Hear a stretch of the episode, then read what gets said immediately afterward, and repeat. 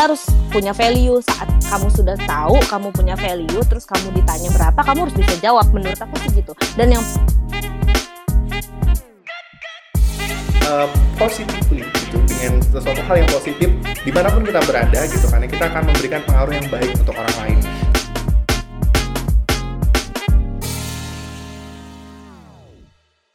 Oke, baik lagi di podcast aku di mana lagi nih ya, luar biasa banget ya. Aduh, pokoknya aku pengen menyapa semua yang mendengarkan podcast aku hari ini gitu kan ya. Pokoknya selamat ngapain aja pokoknya ya. Hari ini gitu kan spesial banget nih edisinya uh, untuk aku sendiri sih sebenarnya. Jadi aku pengen ngundang beberapa orang yang ada gitu kan ya di sini. Aduh, ini luar biasa banget gitu kan ya. Terima kasih untuk Flora dan Ali ada Priska juga. Yeay. Ya ampun, terima kasih udah hadir di podcastnya aku ya. Di mana lagi ya? Kak, kak, kak, kak, kami yang tersanjung banget lah diundang di sini di podcast Aduh, ini. ya ampun. Iya, kami emang biasa. nunggu-nunggu banget loh. Luar biasa banget mana ya. lagi. Ada satu orang lagi loh. Ada satu orang lagi nih ya. Heeh. Eh, halo Oh.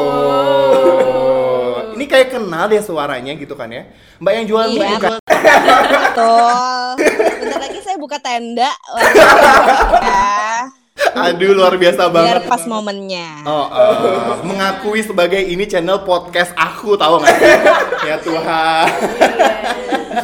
Luar biasa banget ya. Thank you so much buat Laura, Priska dan juga Ali hari Iya, Priska ya hari ini dan juga thank you so much buat Maya juga yang bergabung hari ini luar biasa banget. Kayaknya eh, aku nggak tahu ya hari ini mau ngebahas apa. Baik, sebaiknya aku kembalikan aja ke mereka dulu ya. Iya. Emang beda ya, emang beda kalau orang yang udah biasa membawa acara sama kita ya yang baru berapa kali? Berapa kali baru? Baru satu kali, satu kali aja tuh udah gugup-gugup banget cuy. Udah kayak aduh. Wow. by the way mana lagi pot ini udah berapa episode sih Oh. Oh. Berapa? Kelihatan nih belum belum denger ya.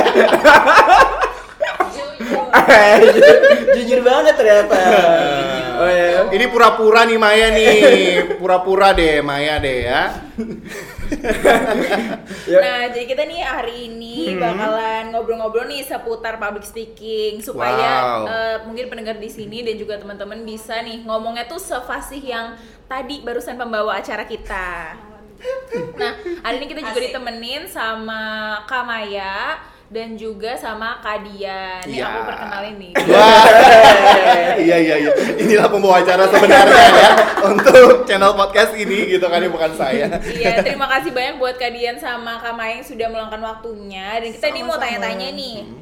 Mungkin tentang- perkenalan dulu Oh iya, ya. perkenalan Iya. dulu deh. Walaupun udah kenal. excited banget. Mau langsung nanya ya? Maaf, maaf. Ngebet banget ya. udah, terlalu pengen. Ya udah perkenalan dulu deh, bisa dimulai dari Kamaya dulu mungkin. Ah, yang paling jauh dulu ya mungkin ya. Ah. Halo semuanya, terima kasih dulu nih buat Flora, buat Rizka sama Ali yang udah ngundang aku di podcastnya luar biasa. Applause dulu dong Pak.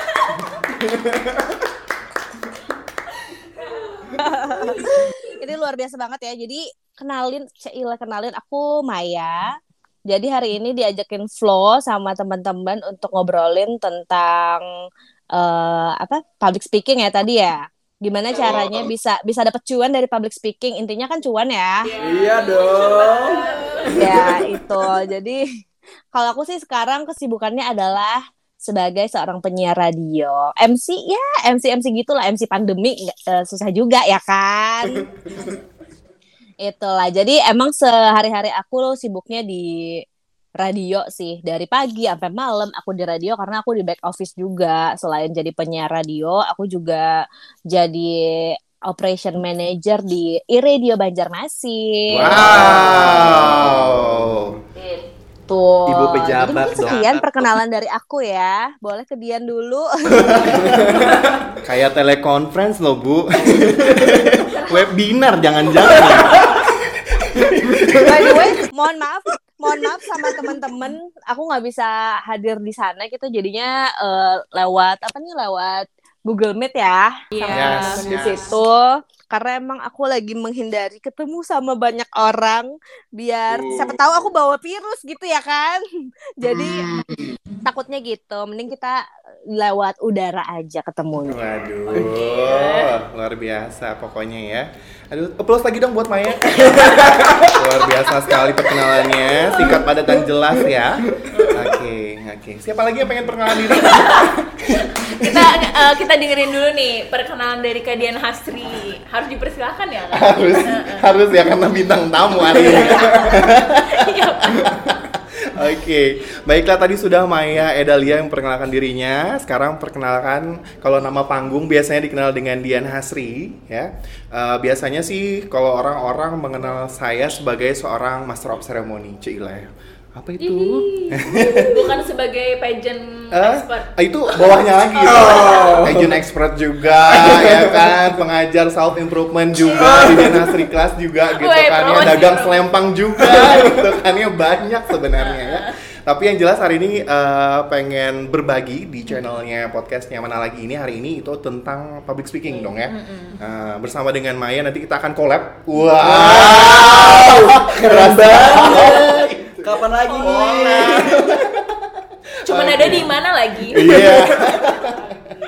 Oke, langsung aja pertanyaan, pertanyaan, pertanyaan. Ayo cepat. Ujian. Oke, oke, oke. ya. Jadi Ah, kita ah. mau nanya nih. Oh, silakan. eh Mai, Mai, kamu dulu yang jawab ya, Mai. Nanti nyontek. Nyontek kok, Mai. Oke. Kita mau nanya nih, eh, sebenarnya eh, dunia public speaking itu dia bisa pergi ke mana aja sih? Kalau misalnya kita punya bekal public eh, jago ngomong gitu. Terus juga eh, bisa minta jelasin nggak cocoknya di Banjar nih kayak gimana kayak gitu. Ih banyak banget sih. Kalau misalnya public speaking itu bisa ke mana aja sebenarnya. Wow. Jadi semenjak maksudnya nggak nggak cuma bergelut sebagai public speaker, tapi kalau misalnya jadi orang kantoran pun, jadi budak korporat pun ya perlu skill public speaking juga buat ngejilat bos mungkin ya kan. Anda mengajarkan sesuatu hal. tapi itu berguna loh beneran. Oh, iya, iya, iya, berbeda sama orang yang aku kan setiap hari di radio juga bergelut dengan klien gitu kan. Jadi kan Oh. gimana kita eh, nge-treat klien, kita sweet talk ke mereka biar mereka tuh merasa tersanjung. Karena kan memang ada beberapa tipe orang yang kita lihat eh oh ini nih hmm, kalau kata orang Banjar tuh hmm, ambungan banner nih, hmm, nyaman banner nih gitu kan. Iya. eh. Ah, jadi itu mung- eh, ilmunya ilmunya kepake banget kalau misalnya bi- kita bisa public speaking gitu. Oke. ber- berarti kalau misalnya nih tadi kan public speaking dibilangnya penting banget dan lain-lain. Emang kita ngetahuin public speaking kita tuh bagus tuh dari mana sih? Eh sebenarnya ya cara kita misalnya gini deh kan public speaking itu eh, secara general adalah berbicara di depan publik ya kan? Di depan umum. Tapi sebenarnya enggak enggak juga yang di depan publik banget. Yang contohnya aja deh contohnya di depan publik itu adalah kita presentasi. Presentasi di depan kelas misalnya. Kan teman-teman nih lagi mungkin lagi ada yang pada kuliah atau mungkin udah selesai kan biasanya tuh presentasi kelompok terus habis itu seminar habis itu sidang itu kan termasuk dalam public speaking juga sebenarnya. Bahkan kita ngobrol sama siapa? Sama abang-abang sama kayak yang di jualan di pasar tuh kan juga public speaking sebenarnya. Kita tuh sudah melakukan public speaking dari kita lahir sebenarnya gitu.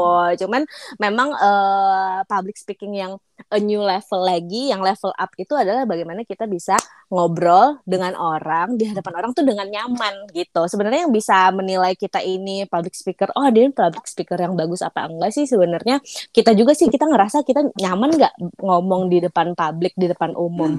Karena itu berasa kalau misalnya kita nggak nyaman nih ngomong di depan publik pasti orang-orang itu akan ngerasa oh nih orang gugup.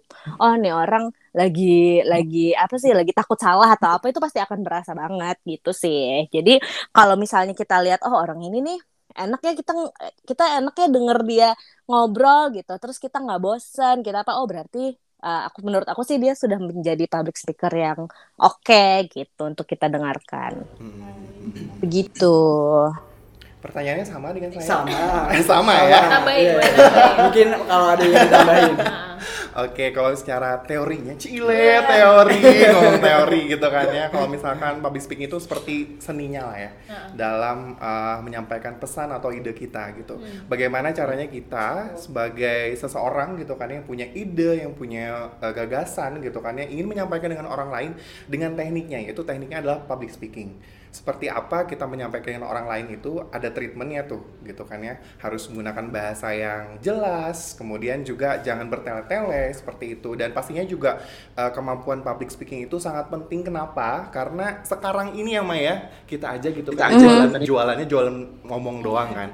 Biasa ngomong doang kan dibayar kan. Nah itu uh, intinya kenapa jadi public speaking itu penting sekarang itu Jadi gini sih, kalau misalnya dalam kehidupan sehari-hari kan tadi Flo sempat nanya public speaking nih bisa ke mana aja, bisa ke mana aja sih gitu kan? Kenapa aku bilang bisa ke mana aja? Karena uh, kan public speaking itu adalah salah satu soft skill sekarang kan. Karena soft skill itu dinilai kayak sangat penting lah sekarang. Salah satunya adalah public speaking.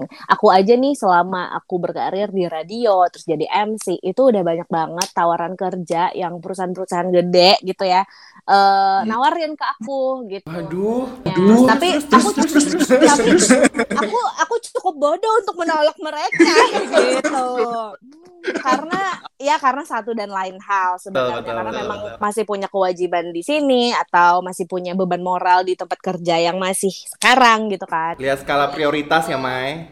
Betul betul. Jadi emang udah udah tahu nih oh di mana porsinya segala macam. Aku merasa masih pengen ada pengalaman lagi nih di dunia aku yang sekarang gitu nah jadi aku menilainya mereka kenapa mereka berani nawarin eh, apa ya kerjaan yang terus habis itu kalau di kalau di compare sama salary aku sekarang tuh udah kayak berkali-kali lipat gitu kan. Terus kalau aku nggak nge-MC juga nggak apa-apa sebenarnya kalau dengan salary yang aku dapat di perusahaan tersebut, ibaratnya perusahaan gede lah ya. Mereka percaya berarti mereka ada menilai sesuatu dong di dalam diri aku gitu. Betul. Dan aku dan aku pikir mereka pasti menilai itu dari ya cara berkomunikasi kita. Itu sih. Jadi emang penting banget cara kita berkomunikasi sama orang karena itu adalah salah satu yang dinilai orang pertama oh dia ini pinter ngomong berarti dia ini bisa membawa diri nih berarti dia bisa membawa value nih nanti kalau misalnya kita ajakin ke perusahaan kita misalnya sih gitu. Jadi kenapa public speaking itu penting ya? Itu tadi. Karena kita bisa itu kata Dian tadi kita bisa apa ya menginterpretasikan sesuatu dengan baik gitu Nah mungkin uh, tadi kan dari Kadian terus Kamaya kan juga udah banyak pengalaman nih di public speaking. Nah tapi aku kan sebenarnya sekarang lagi kuliah di Bandung dan sekarang baru aja nih balik. Terus akhirnya bikin podcast.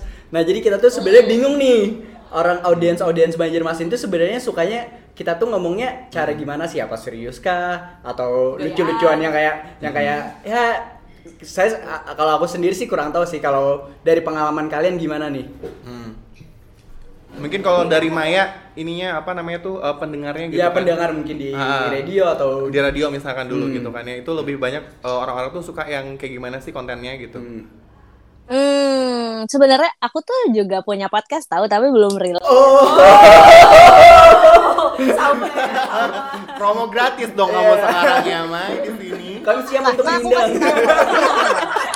Nah, aku tuh aku tuh ini apa namanya eh, belum ngedit. Karena aku males banget ngedit.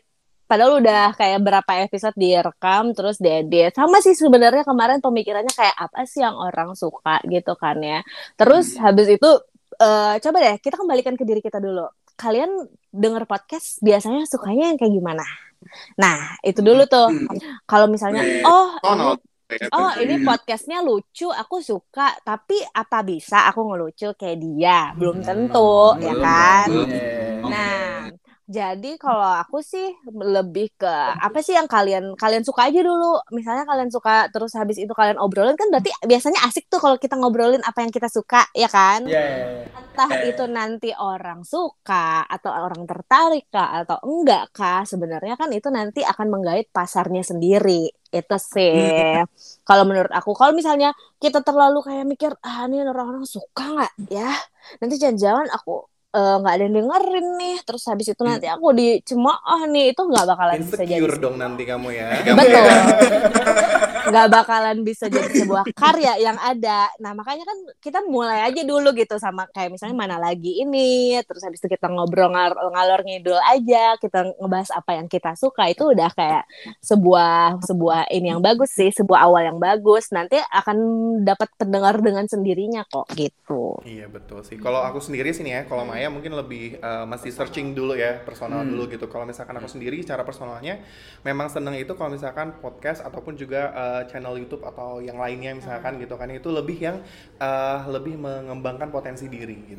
Dalam artian ya, Iya. ya kan dalam artian Mai sekarang kan soft skill ya yang paling dikembangkan sekarang ini gitu kan ya. Ibaratnya orang-orang tuh tidak eh, mencari yang produk jadi sekarang. Iya. Orang yang orang-orang sekarang itu mencari tenaga eh, pekerjanya juga itu yang bisa di up di upgrade gitu kan. Iya. Jadi paling enggak soft skillnya dulu gitu kan ya. Orang-orang yang mau eh, sukses, orang-orang yang mau eh, di ini dulu ibaratnya di diajarin dulu gitu kan ya. Dan itu yang paling paling paling aku suka sih sekarang itu. Apalagi kalau misalkan ada self improvementnya, kemudian bagaimana eh, mengelola emosi, apalagi sekarang zaman pandemi gitu kan ya. Iya. Nggak ada duit bu. iya kan penjualan pasti menurun ya kan penghasilan semuanya gitu kan ya. Ada lagi eh, ada yang kehilangan pekerjaan apa segala macam gitu kan ya zaman sekarang ini. Bagaimana caranya kita eh, mengelola emosi apa segala macam. Hal-hal yang berbau positif lah yang jelas gitu kan ya yang bisa mengembangkan eh, potensi diri kita itu yang menurut aku sih yang paling eh, enak sekarang itu channel yang paling dicari sekarang ini kalau misalkan sekarang sih ya. Iya, iya, iya. Nah, kalau dilihatnya. Nah, eh, itu kan kayak si Kamaya tadi kan bilang kalau emang ada pendengarnya masing-masing nih. Hmm. Tapi kalau misalnya di MC kan itu beda-beda banget kan. Itu kayak ya semua Iya, orang datang dari mana gitu. Oh, Iya nggak sih? iya, iya, benar, nah, benar, jadi misalnya di MC aja nih, misalnya lagi MC. Di Hmm. lagi di MC tuh biasanya kalau kita tahu, oh, gua eh, berhasil nih eh, nge- nge-lead acaranya itu gimana tuh kan itu kita nggak bisa Hmm. ngejaga Subjektif ya gitu. nggak nggak bisa memilih-milih itu Iya. gimana tuh jadinya betul betul betul betul kalau Maya aku jawab duluan ya Maya boleh boleh boleh Oh iya. iya. soalnya soalnya aku sama Maya ini sering tandem. Oh. Ya kan? Iya, Kita sering berada di satu stage yang sama gitu kan. Sering duet kita biasanya Maya. Heeh, gitu kan. Biasanya ngegosip aja sih kalau off air. oh, oh gitu ya. Heeh. Jadi kalau menurut aku sih eh, sukses atau tidaknya kita membawakan sebuah acara Hmm. itu biasanya bagaimana persiapan yang kita lakukan. Mempersiapkan diri kita dalam artian ya kita ikut briefing, kita ikut meeting sebelumnya. Kita pastinya eh, ngelihat juga nih, ini kira-kira eh, audiens yang hadir nih siapa aja nih, kalangan apa nih gitu kan ya. Iya kan, Mai? Iya. Biasanya kemudian juga Setuju. ini nih eh, perusahaan apa sih gitu kan? Apa dia sell produk gitu atau cuman jual jasa atau apa gitu ya? Apa itu dan itu kita harus pelajari kuncinya seperti Hmm, itu. iya. Apalagi kalau misalkan MC ya Mai ya, kalau misalkan cuma modal ngebanyol doang gitu kan ya. Aduh, kayaknya bukan kita banget Mai ya gitu Oh, kan. Eh. Gimana tuh? Gimana tuh? Gimana tuh jadinya? Apa tuh? Mai boleh ditambah dulu aku mau ketawa. Sebenarnya kita emang gak lucu sih ya. Jadi emang bener sih kata Dian tadi, kita harus tahu audiens kita nih siapa gitu. Jadi di public speaking itu kan eh, teorinya kalau teori sendiri tuh yang paling penting tuh visual, kemudian habis itu vokal, kemudian verbal, terus habis itu apa saja yang harus kita kuasai itu adalah salah satunya audiens gitu. Kita lihat audiens kita nih Oh, umurnya di rata-rata berapa sih? Kemudian gendernya apa? Kemudian assessnya apa? Ekonomi mereka tuh latar belakangnya seperti apa? Apakah umum aja atau mungkin ada di kalangan-kalangan tertentu? Jadi kita ngebawainnya kita tahu diri gitu loh. Bagaimana kita Betul, meng- betul tahu diri ya Oh, intinya ya. iya, iya. Ngerti, Betul. Jadi kita nggak bisa kayak bawa bercandaan kita nih yang kayak di umur-umuran aku atau di umuran Dian gitu ke ke mereka yang mungkin mereka udah nggak relate sama hal itu. Jadi kita- iya benar. Jadi kita harus kayak cari tahu oh ini mereka mereka kalangan kalangan A, kalangan B, kalangan C. Oh mereka bercandanya tentang ini. Oh mereka lagi ngomonginnya hal ini. Itu sih sebenarnya kita harus tahu. Walaupun kita cuma tahu permukaannya aja itu nggak apa-apa. Yang penting kalau misalnya menurut aku sih kalau misalnya audiens tuh udah ngelihat kita aja kayak merhatiin saat kita bilang Assalamualaikum warahmatullahi wabarakatuh. Terus habis itu mereka ngadep kita terus mereka hening. Itu menurut aku kita udah kayak men, apa ya ada ada ada auranya untuk bisa Iya. uh, membawakan sebuah acara gitu. Itu sih yang penting gimana kita ngasih statement ke orang. Hmm. statement itu entah penampilan kita cara kita uh, membawakan sebuah acara itu sih. Dan yang pasti kalau klien bilang kayak ah makasih. Tadi itu acaranya sukses banget. Nah udah. Berarti udah deh itu after acara mah kan biasanya kita juga perlu ya biasanya gitu kan Maya abis kita nampil gitu kan kita temuin yang namanya kliennya gimana pak gitu kan kita biasanya minta langsung Iya. penilaian langsung ya Maya Oh. gitu. Minta penilaian apa minta fee? bayaran transfer Transfer ya. sekalian ngasih nomor rekening biasa Iya. Oke oke.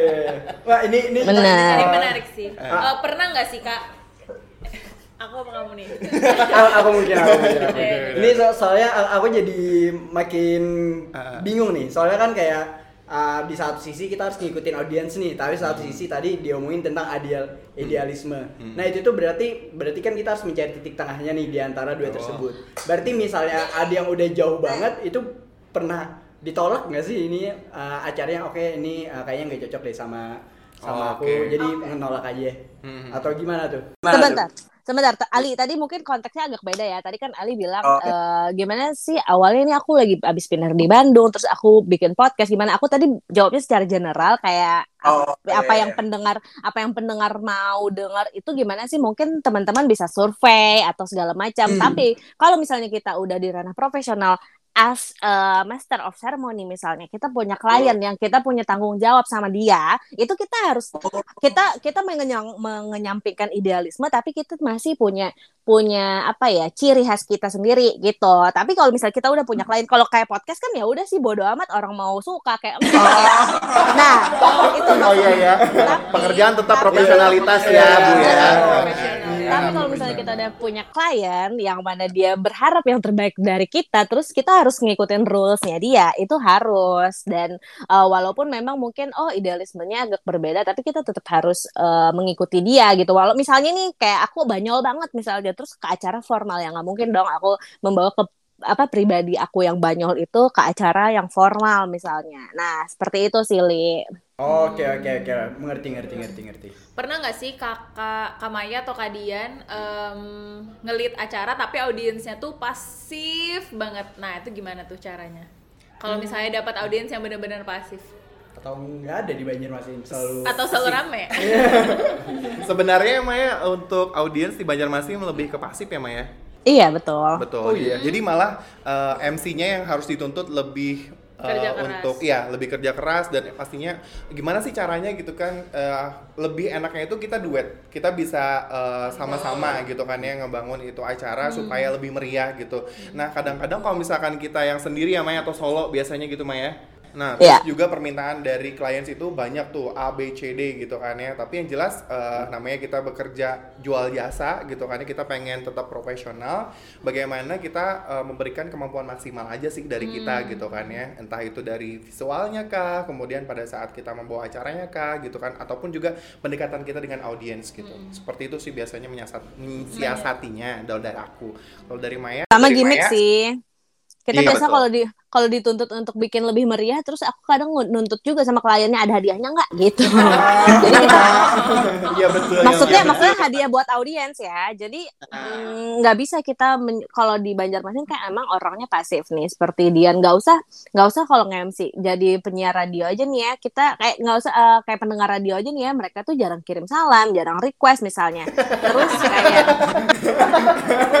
karena karena kita harus lihat dulu habit orang Banjarmasin tuh seperti apa sih? Mereka oh mereka itu pasif oh mereka tuh gengsian nggak mau kalau misalnya kedengeran halo selamat malam ada Flo yang kirim salam buat Ali buat Rizka. Mereka tuh kalau yang agak-agak menengah ke atas mereka tuh kadang nggak suka di di di apa ya di shout out seperti itu di di radio. Mereka menganggap itu adalah hal yang cheesy banget gitu. Ah ini bukan gue banget deh. Gitu Nah, jadi kita harus tahu uh, audiens kita tuh seperti apa sih, orang Banjarmasin tuh seperti apa. Oh, berarti mereka ini harus dipancing dengan gimmick, dengan hadiah. Tuh kalau misalnya aku lempar di radio, oke, okay, yang buat yang kirim salam bakalan kita kasih voucher makan segini Yeay, berapa. giveaway, giveaway. Baru, baru tuh mereka langsung kayak wah banyak banget yang ikutan kirim salam sama kayak misalnya hal kita nge-MC uh, buat ice breaking gitu ya. Itu kita perlu yang namanya gimmick, which is misalnya souvenir apakah apakah biar orang tuh lebih tertarik gitu. Jadi kalau misalnya klien menuntut kita sesuatu jangan takut untuk kita brainstorming sama dia. Oh sih supaya tambah seru kayak gimana ya menurut kita gitu. Jadi kita tuh bukan bukan sebagai MC yang pasif juga. Jadi kita menyumbangkan sesuatu ide juga buat acara itu gitu. Terus Kak, kalau misalnya kan nge-host ya pasti ya skill komunikasi yang paling penting. Tapi ada nggak sih hal yang krusial juga skill-skill yang lain yang perlu dikuasain gitu? Selain komunikasi. Mai skill apa ya, Mai? Skill dandan ya. Oh, kalau Maya pasti dandan dong. Kalau kita kita kan biasanya. Laki-laki kan juga begitu. Oh, iya dong. Ah, Eh, dia dandan juga. Oh jangan sedih. Eh, eh, soalnya soalnya gini biasanya eh, ada beberapa acara ya Maya yang klien yang minta tolong dong bajunya warna ini gitu kan ya sesuai dengan produknya dress code-nya gitu kan ya. Biasanya kita juga tanyain gitu kan ya karena kita nggak mungkin dong istilahnya eh, brandnya itu warna merah tiba-tiba kita datang dengan kuning ngejreng gitu kan ya. Berbeda gitu kan ya nggak nggak nyambung aja sih sebenarnya seperti itu. Dan pastinya juga yang paling penting sih skill joget sih sekarang. Ini. Oh, ya kan Mai? Harus joget. Skill joget. Ya skill skill joget TikTok ya. iya Heeh. Pasti yang lagi rame gitu kan.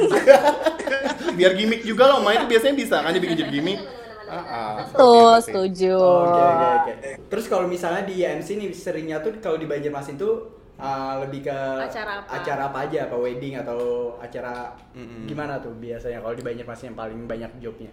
paling banyak jobnya atau secara personal nih Uh, mungkin Personal. boleh dua-duanya personal dan general Oh, mungkin. iya. Hmm. Eh, sebenarnya sih sebelum pandemi ini yang paling banyak mungkin ya gathering ya gathering gathering Gathering. Benar. gathering, Oh, gathering dari perusahaan-perusahaan Oh, gitu kan iya, ya iya. mereka banyak eh, melakukan eh, gathering paling banyak sih Maya eh, produk ini ya Maya Eh, kayak interi eksterior gitu ya Apa apa? kayak cat tembok gitu terus juga ya Oh, segala iya. macem gitu kan produk intinya gitu kan ya Produk, Otomotif. ah, Provider. provider kayak gitu gathering sih yang paling banyak sih sebenarnya ya? Mm-mm. Oh, tapi kalau benar, misalkan kalau misalkan pandemi ini yang paling banyak acara akad nikah ya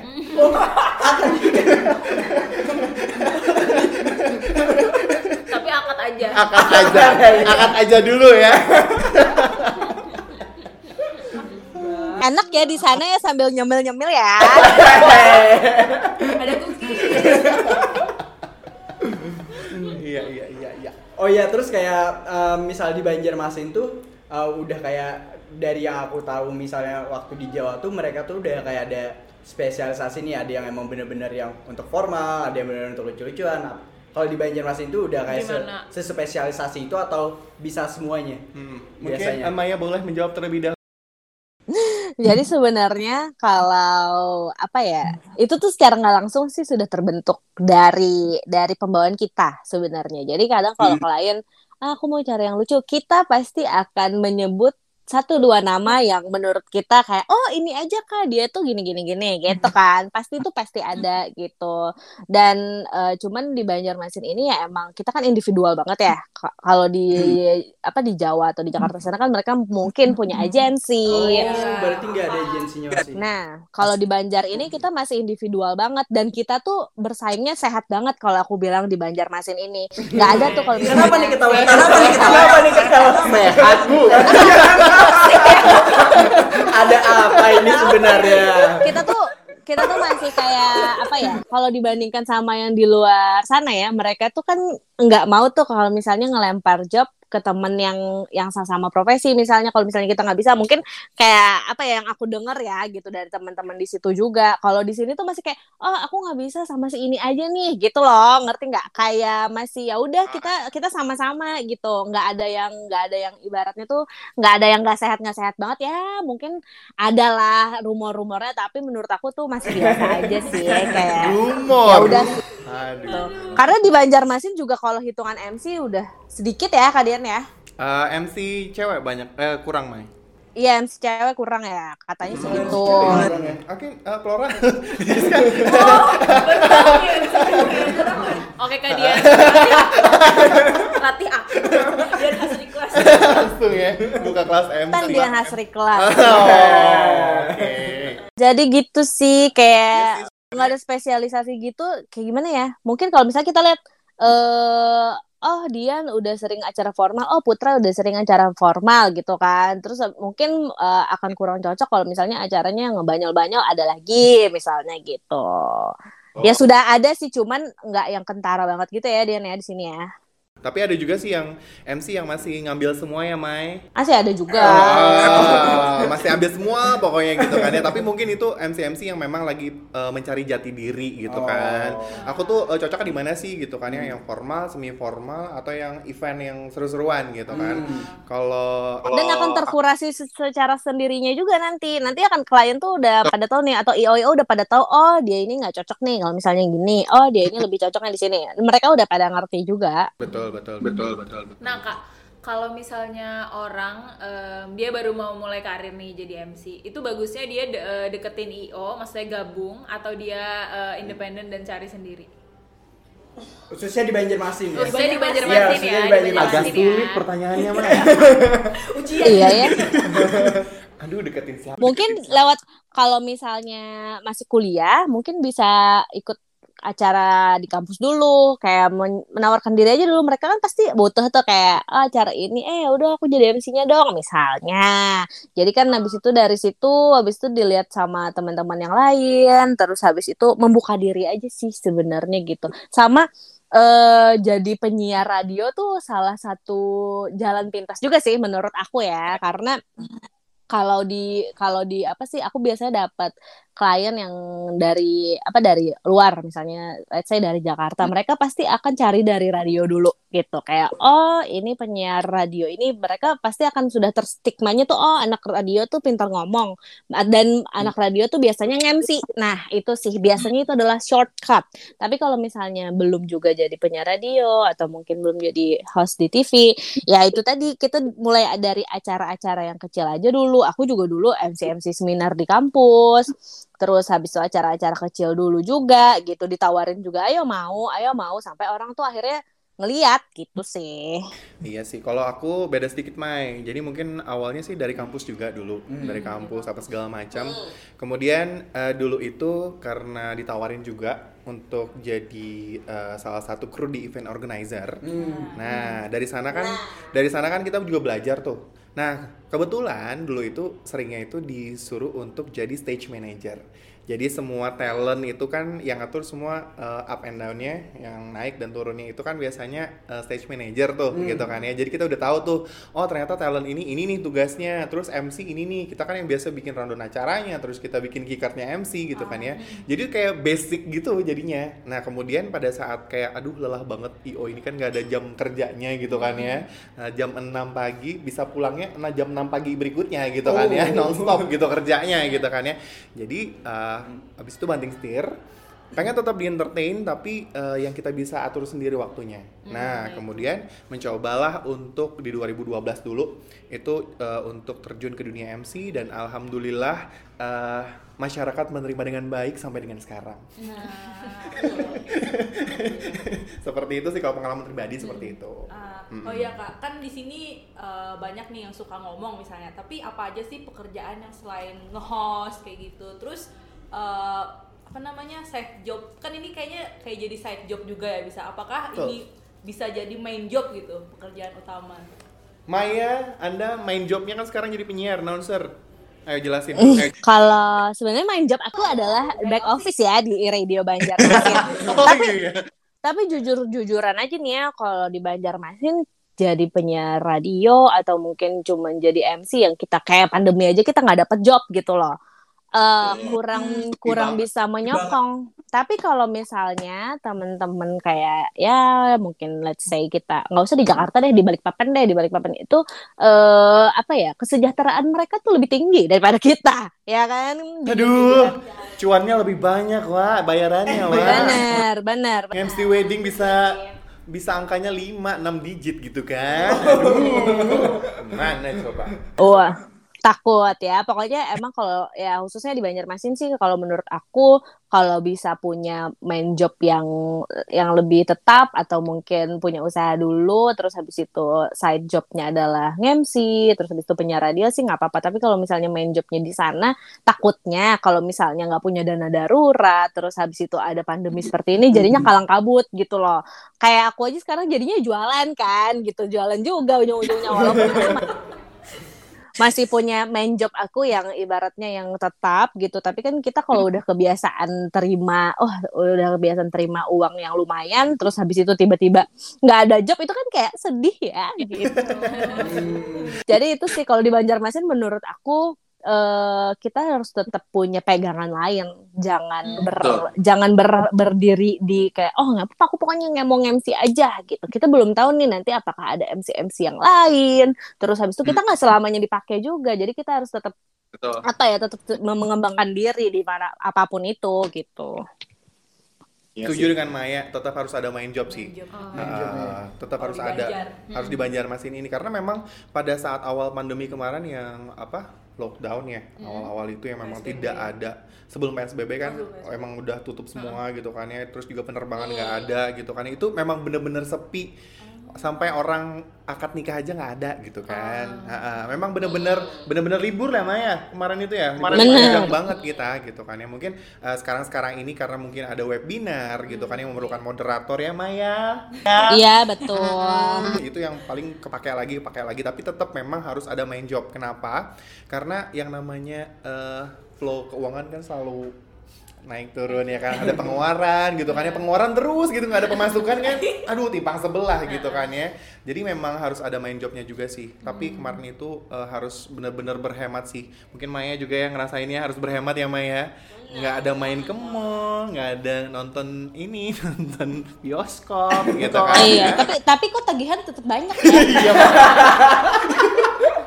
bingung ya, bingung ya. bingung banget padahal seneng-seneng kok nggak ada jadi webinar ya. Iya, betul.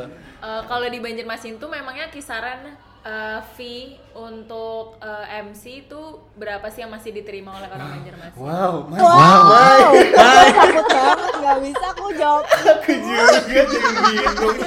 itu nanti di WhatsApp aja ya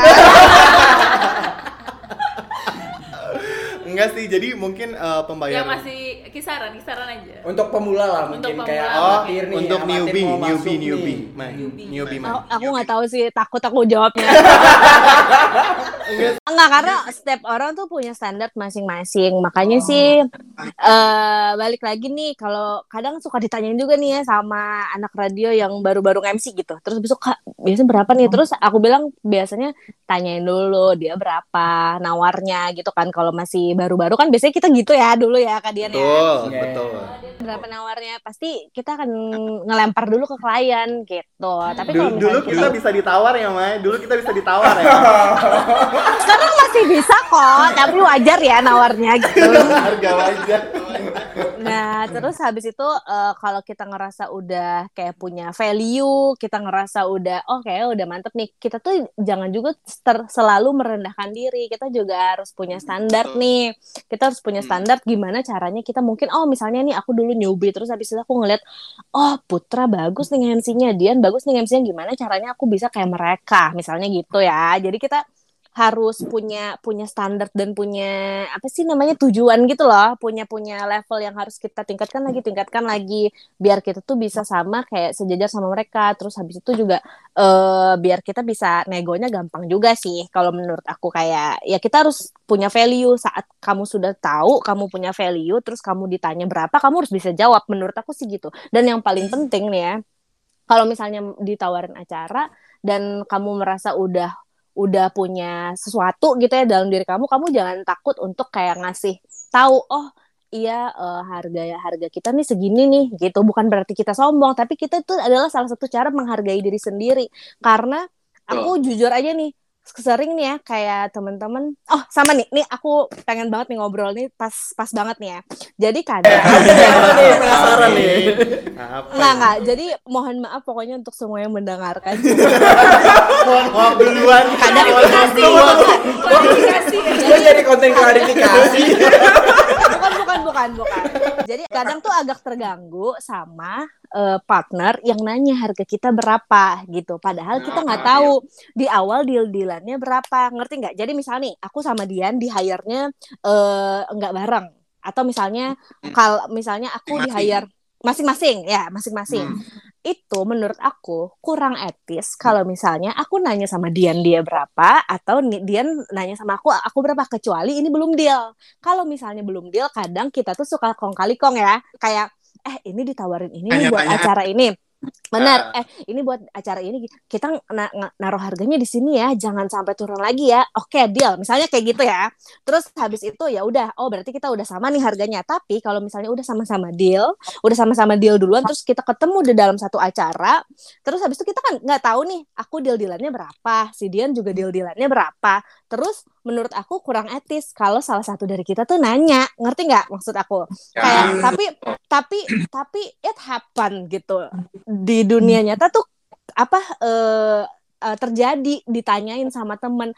Kadang bingung jawabnya tuh kayak gimana. Jadi gimana ya? Susah ya jelasinnya ya. Ah, ah, jadi aku takutnya kayak jangan-jangan nanti dia lebih tinggi dari aku, akunya sirik, atau aku yang lebih tinggi dari dia, nanti dianya ini. Jadi nggak enak sama klien. Sebenarnya itu adalah et- kode etik, kode etik yang sebenarnya kalau misalnya kita punya udah punya rate masing-masing kan deal-dealannya di awal udah segitu ya udah, berarti kita harus harus terima dan jangan jangan sampai kita eh apa ya ibaratnya menyamakan standar atau kayak oh kayaknya aku lebih bagus dari dia kok kayak gini-gini. Berarti kan kembali lagi itu ada ada teknik tawar menawar lagi di awal gitu sih. Jadi menurut aku kita nggak kurang etis aja kalau kita tuh nanya. Kecuali kita udah sama-sama tahu nih misalnya di acara itu kita sama-sama dapat segini misalnya gitu kan. Terus habis itu oh ya udah. Tapi kalau misalnya belum belum sama-sama tahu ya udah mending menurut aku sih kurang etis kalau kita nanya ya ya kan kalian bagaimana Betul sekali. Tapi kembali lagi kalau misalkan yang newbie atau misalkan yang pengen memulai karir untuk eh, jadi seorang MC,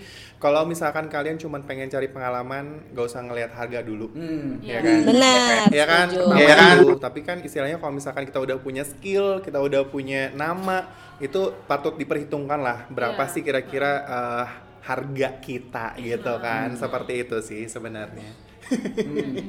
bener bener bener bener bener. Nah terus kayak kan uh, beberapa hari terakhir nih nge-scroll scroll IG kan ya. Terus tiba-tiba keluar nih ada voice over ada lima orang Iya ada lima orang tuh Aduh aku ngefans banget.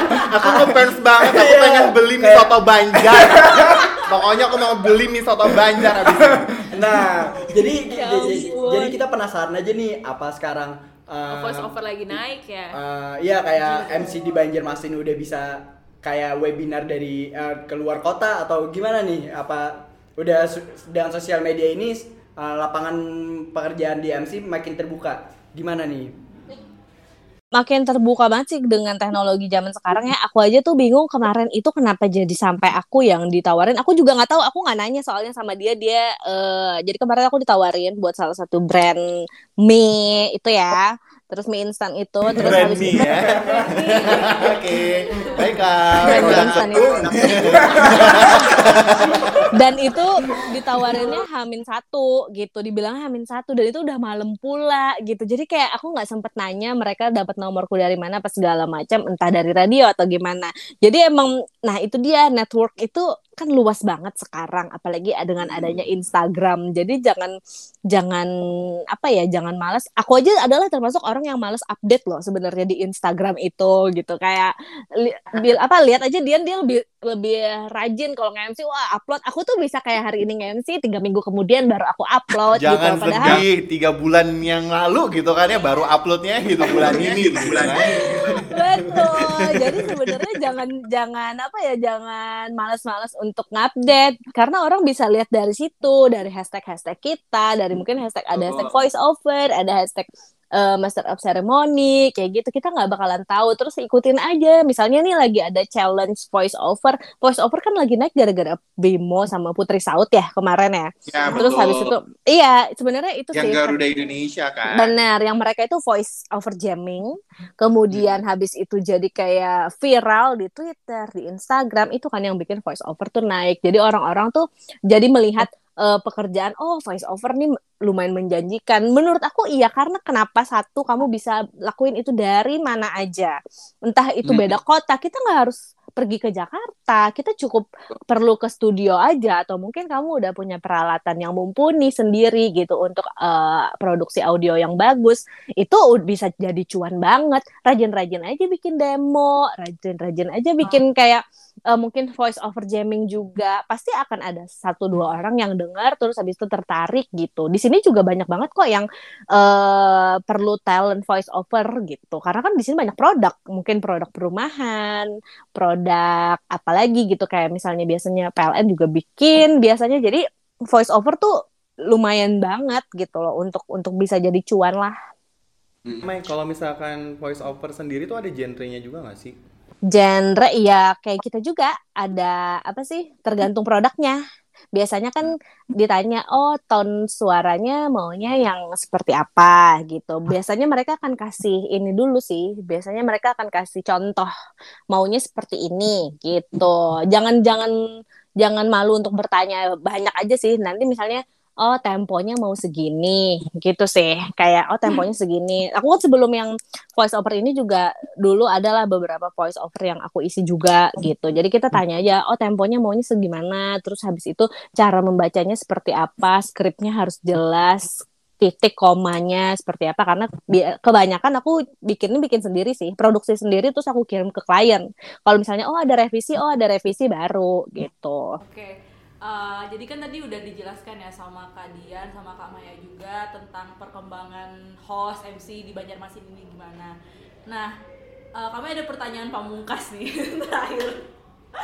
Setelah ini ke mana lagi sih dengan skill yang udah dimiliki? Maunya ngapain lagi? Hmm. Maya dulu deh. Nggak, Kak Dian dulu lah. gugup, gugup, gugup. Aduh. Oke, baiklah.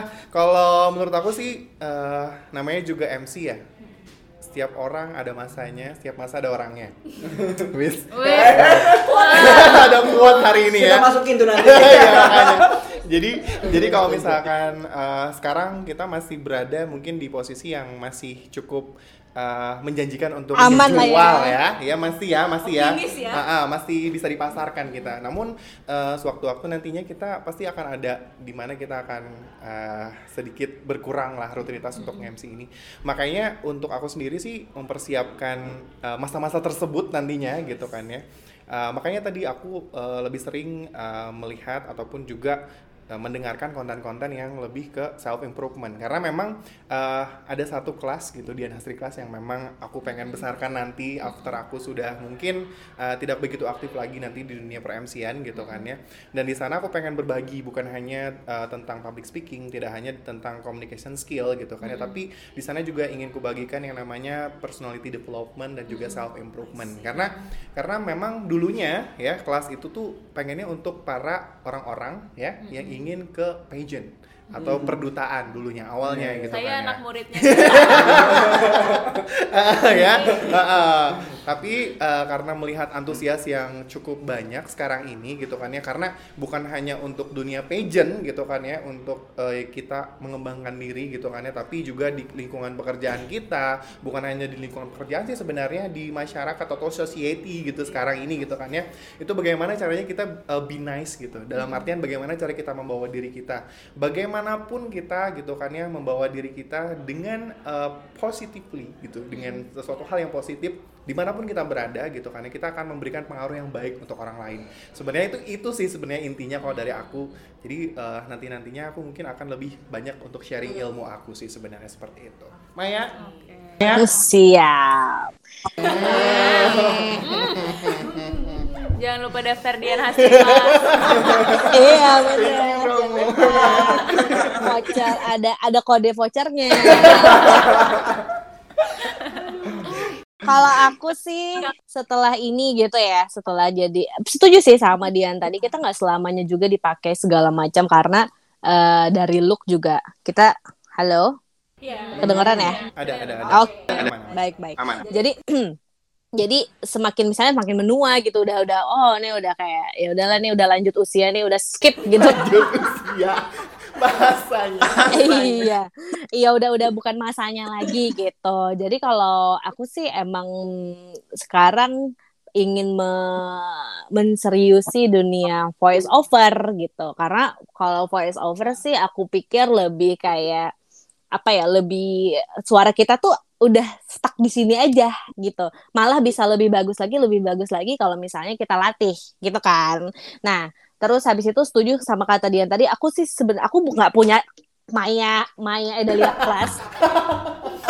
Tapi aku punya eh aku eh, sering juga ngajar public speaking dan itu lumayan eh, menjanjikan juga gitu. Sharing-sharing diundang ke Dinas Pendidikan, terus habis itu ke Pemko juga gitu untuk bisa sharing. Itu eh, bisa sesuatu yang menjanjikan juga sih karena sharing itu semenyenangkan itu. Ternyata kita berbagi ilmu yang kita punya, pengalaman yang kita punya, terus habis itu orang-orang tertarik dengan hal itu tuh sangat menyenangkan ternyata gitu. Jadi setuju sih sama Dian mungkin akan lebih fokus sharing bagaimana caranya kita membagi pengalaman kita. Terus habis itu aku juga mau fokus di voice over dan aku juga punya usaha bakery by the way. Yeay! boleh, boleh, boleh, boleh, boleh promosi. Treasure by me, treasure by me. Apa tuh? Apa tuh? Bener. Itu salah satu hobi aku yang bener-bener aku banget juga adalah memasak, apalagi baking gitu. Mungkin Enak banget, eh, Maya. Ali, kamu pengen brownies aku ditaruh di kopi kamu? Langsung langsung langsung prospek ya Karena aku ya. ngerasain Saya diam aja deh. kayaknya enakan punya aku deh. Aku diam, aku diam. No comment. Itu sih, jadi itu sih emang punya rencana-rencana, cuman masih membuka diri juga sih Flo dan teman-teman untuk kayak sebenarnya aku sukanya apa sih? Oh kayak aku di corporate juga seneng gitu loh, terus jadi MC juga seneng, jadi penyiar dia juga seneng. Tapi yang satu yang pasti tuh sharing sih, sharing mau itu suara, produk, terus habis itu mau ilmu. Yang penting kita bisa berguna lah buat orang-orang di sekitar kita dengan cuan yang kita punya. Yeay. Eh, mungkin eh, ki- kita punya satu permintaan terakhir ya untuk untuk Kamaya nih. Ayo, Maya, Maya, Maya. Nah, jadi permintaannya eh, ayo tutup podcast ini Kamaya. Aku udah opening kamu ya. Ini nggak ada di briefing ya.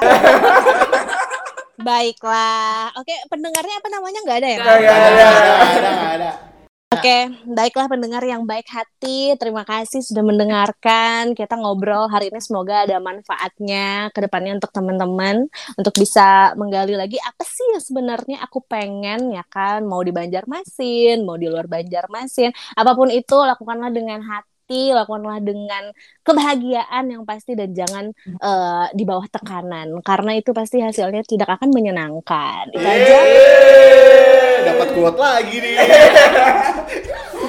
Pokoknya dengerin terus eh, mana lagi podcast sukses buat Flo, buat Ali, buat Rizka. Pokoknya semoga teman-teman bisa mendapatkan jalannya dan mendapatkan pendengar yang baik juga. Oke, sampai ketemu lagi di mana lagi podcast. Terima kasih. Terima kasih.